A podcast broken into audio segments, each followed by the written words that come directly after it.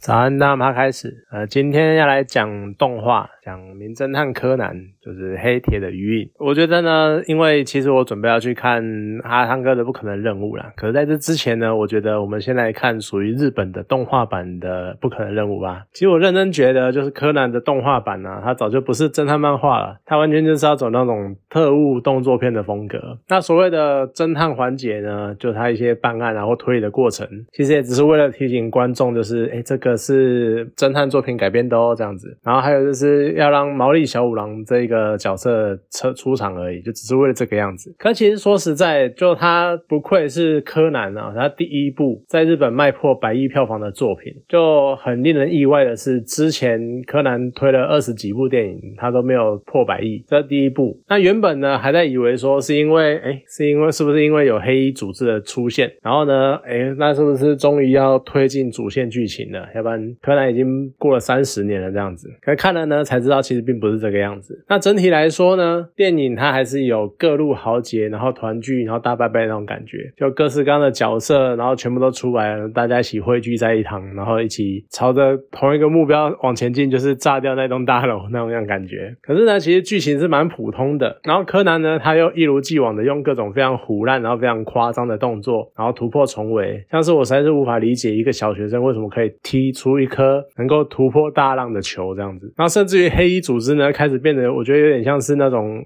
带有黑色幽默色彩的那种搞笑团体，就一样如一如既往的一事无成。所以呢，我正在疑惑，就是这一部感觉水准平平的作品，它到底为什么可以卖破百亿？但是结尾呢，发了一颗超级大颗的糖，就让人家甜的心服口服。我就觉得，嗯，好，所以它可以卖破百亿这样子。因为其实这一次剧情它环绕的主题，我觉得蛮值得讨论的。因为它是在讲说，国际刑警组织呢，想在日本然后建造一个连接全世界。监视器的系统，而且它还会搭配人脸辨识，然后还是升级版的，它只是全年龄的辨识。所以呢，它只要掌握你任何时期的照片，它就可以把你从小到大所有的样子全部模拟出来，然后并且再透过监视器去扫描你在这辈子在任何地方的所有的踪迹，这样子。好，其实想也知道，这是要因应柯南跟灰原哀，因为他们两个是高中生变小嘛，然后就延伸出来的剧情梗。可是呢，整个系统真的就像苦艾酒说的，它是一个潘朵拉的盒子。因为从剧情描述来看，就整个系统，它甚至于是还可以去回溯以前过往的历史的影像。所以呢，就像我刚刚讲的，我只要掌握你一张照片，那你这辈子呢，从小到大的所有的经历，它都一清二楚。我觉得近代啊，其实光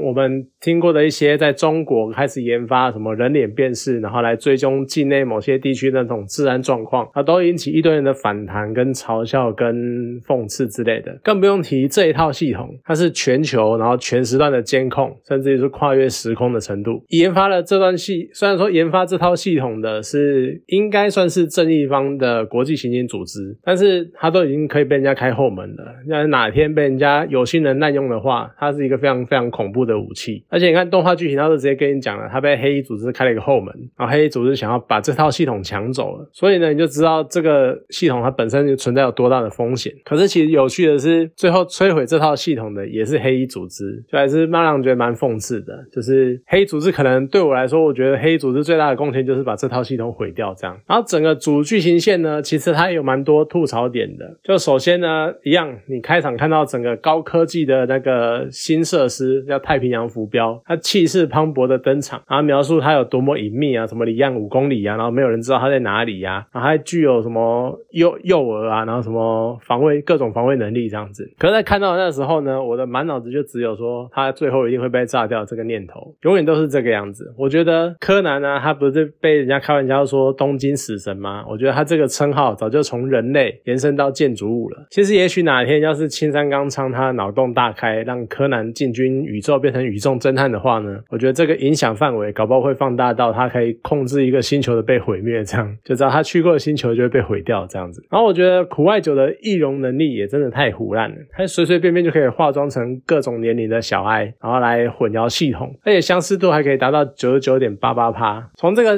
角度来看，我觉得这套系统，好说实在的啦，它的问题也真的是不少。所以黑衣组织炸掉它呢，其实也不是没有原因的。就算他们好像是被骗过一样，但是呢，你这么容易就被各式各样易容的人那个混淆，那其实它这个系统也的确是有它的不足之处。不过我觉得最出戏的就是，看你搞这么大一出，然后把那个这么庞大的设施炸掉、弄掉，然后而且有那么明显的漏洞干嘛的？结果呢，最后是那个工程师他跟小爱道别的时候，还是准备去换一个地方，然后再把整个系统重建起来。我觉得这超不对的吧？刚刚已经多少人跟你讲说这套风景的恐怖之处，然后还有这套些风系统的风险在哪里？那这么风险大，然后又很危险的一套系统，你们确定真的要重建吗？就真的是这一段让我觉得非常的莫名其妙。可是没有关系，这一切都全部都不重要，因为所有的观众呢都是来看柯南埃的三角关系其实一开始就是全年龄的辨识系统，你就猜到他应该会玩就是柯南跟小爱的真实身份这个梗。可是呢，他在剧情很早期很早期的时候就直接爆出小爱的影像，然后还是直接被黑衣组织掌握这件事情，还是蛮有爆点的，就会觉得哇靠，现在一开始就玩这么大。那果不其然呢，黑衣组织就开始疯狂的追杀小爱，那就把他绑走了。可是其实绑的那一段也还蛮胡烂的，就是小兰跟黑衣组织他已经可以正面交手了，然后也可以在各种枪林弹雨之下攻击对方，然后再把然后再全身而退这样子，而且。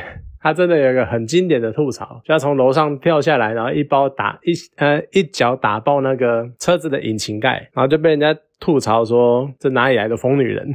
果然是很有梗，可是我觉得就蛮妙的，因为他可以从楼上跳下来飞踢歹徒，可是他在后段呢被人家踢飞的时候，他却背朝呃，他却背后往后，然后直直的去从二楼摔下来这样子，我就觉得说，照你的体能，你应该可以，比如说来个空翻，然后你可以可以空中转个身，扭个腰之类，然后就可以落地了吧？我觉得这个反差呢，可能就只是为了剧情需要，就感觉只是为了让柯南露出那种懊悔，然后他不能支援小兰的那个表情。然后借此提醒观众，告诉你小兰才是正宫，要不然呢，看着被小兰就是警报，然后终于获救的小哀的时候，我都在想着小兰，你知道你的男朋友快要被眼前这个小女孩抢走了吗？你还对她这么的卿卿我我，这么的亲热，这么的熟人吗？只是其实我觉得灰原哀她的那个苦淡的那个人物设定太强大了，因为她有一个孤儿的身份，然后再加上她被追杀，所以一开始呢，其实就会勾起人们的同情心。那虽然说因为这些遭遇。导致他有时候会有很非常黑暗，或者是放逐自己的那种很消极的想法。可是看久了，我觉得这根本不是黑暗，这是黑洞。因为观众会不自觉的被他的那个性格，然后去吸引，然后最后去喜欢上这个角色。尤其是最后就是那个人工呼吸，然后他救柯南，然后再手牵手一起浮上水面的那一段，然后还有边讲说什么啊？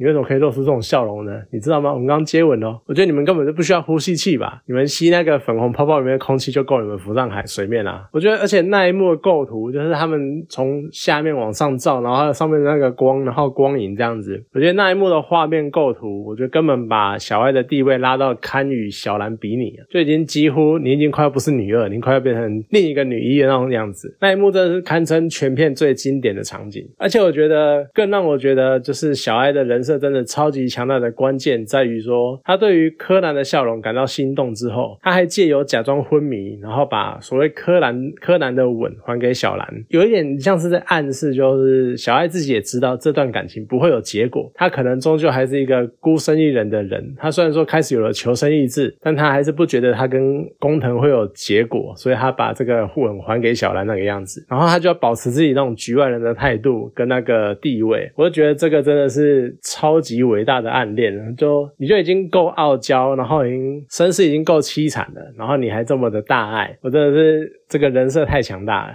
太完美了。好说实在，其实我蛮久没有看柯南的漫画，因为真的太长了，而且中间就是有点，反正他出去就会死人，然后就会各式各样的有的没的事情发生这样。可我觉得看完这个动画，我就觉得好像应该要找时间再补一下进度了。可是我觉得看这个感情线啊，就是柯哀线跟新南线这两条线的发展的样貌，就希望到时候最后漫画不会变成名侦探渣男，就希望不要变成这种走。好了，这一次每年一度的柯南大拜拜算是还蛮不错的。虽然说剧情普普，但是他至少发糖发的很开心，也满足了一些读者的爱好，算是还不错。好了，那今天这部电影就讲到这边，好，谢谢大家。